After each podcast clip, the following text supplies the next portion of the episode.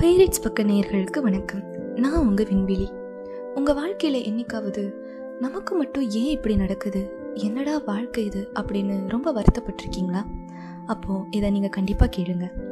பாகிஸ்தானோட இரும்பு பெண் பெண்களோட அடையாளம்னு எல்லோராலும் புகழப்படுற முனிபா மசாரி பற்றி தான் இந்த எபிசோடில் பார்க்க போகிறோம் வாங்க எபிசோட்குள்ளே போகலாம். ஆயிரத்தி தொள்ளாயிரத்தி எண்பத்தி ஏழு மார்ச் மூன்றில் பாகிஸ்தானில் பலோகிஸ்தான் அப்படிங்கிற இடத்துல தான் முனிபா மசாரி பிறந்தாங்க. பலோகிஸ்தான் அப்படிங்கிறது ரொம்பவே கன்சர்வேட்டிவான இடம். அப்பா சொல்கிற பையனுக்கு சின்ன வயசுலேயே பொண்ணுங்களை கட்டி கொடுத்துருவாங்க. அப்படிப்பட்ட இடத்துல தான் நம்ம முனிபா மசாரி பிறக்கிறாங்க. முனிபாவுக்கு ஒரு ஆர்டிஸ்ட் ஆகணும் அப்படிங்கிறது தான் ஆசை. முனிபாவோட அப்பா அவங்கள கல்யாணம் பண்ணி வைக்கணும்னு ஆசைப்பட்டாரு. முனிபா கிட்ட இதை பற்றி அவங்க அப்பா பேசும்போது முனிபா சொன்னது உங்களுக்கு இது சந்தோஷத்தை தருதுன்னா நான் கல்யாணம் பண்ணிக்கிறேன்ப்பா அப்படிங்கிறது தான் தன்னோட ஆர்டிஸ்ட் ஆகணும் அப்படிங்கிற கனவை மறைச்சி கல்யாணம் பண்ணிக்கிட்டாங்க முனிபா. முனிபா தன்னோட திருமண வாழ்க்கையை பற்றி மேடையில் பேசும்போது எனக்கு ஒரு ஆசை இருந்தது ஆர்டிஸ்ட் ஆகணும்னு. இங்கே பெண்களுக்கு தன்னோட துணையை தேர்ந்தெடுக்கிறதுல யாருமே அவங்களுக்கு உரிமையை தர்றதில்ல. அதனால் என் அப்பா அம்மாக்காக அவங்க சொல்கிற ஒரு ஆணை திருமணம் செஞ்சுக்கிட்டேன் அப்படின்னு சொல்கிறாங்க ஆனால் முனிபாவோட திருமண வாழ்க்கை அவ்வளோ சந்தோஷமானதாக இல்லை.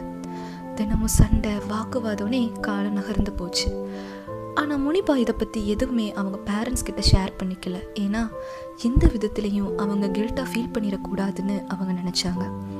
முனிபாவுக்கு திருமணமாகி ரெண்டு வருடம் கழிச்சு ரெண்டாயிரத்தி ஏழில் சொந்த ஊருக்கு முனிபா அவங்க கணவரோட காரில் போயிட்டு இருந்தாங்க அப்போது எதிர்பாராத விதமாக ஒரு விபத்து நடந்துருது விபத்தில் காரோட முன்பக்கம் மொத்தமாக சேதமாயிடுச்சு.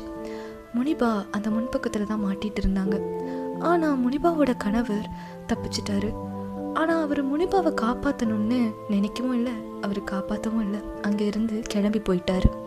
முனிபாவை காப்பாற்ற அங்கே யாருமே இல்லை. அந்த நொடி முனிபா மனதளவிலையும் உடலளவிலையும் ரொம்பவே பாதிக்கப்பட்டாங்க. முனிபா தன்னோட கணவரை அவங்களோட உயிராக நினச்சாங்க. ஆனால் அவரும் காப்பாற்றாம விட்டுட்டு போயிட்டாரு. உடலில் உள்ள எல்லா எலும்பும் உடையிற சத்தத்தை முனிபா நல்லா ஃபீல் பண்ணாங்க.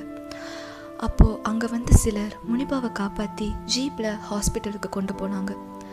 ஹாஸ்பிட்டலில் ரீச் ஆன பின்னாடி அங்கே உள்ளவங்க எல்லாம் முனிப்பா கண்டிப்பாக இறந்துருவாங்க. வேணும்னா பெரிய ஹாஸ்பிட்டலுக்கு கொண்டுட்டு போங்க.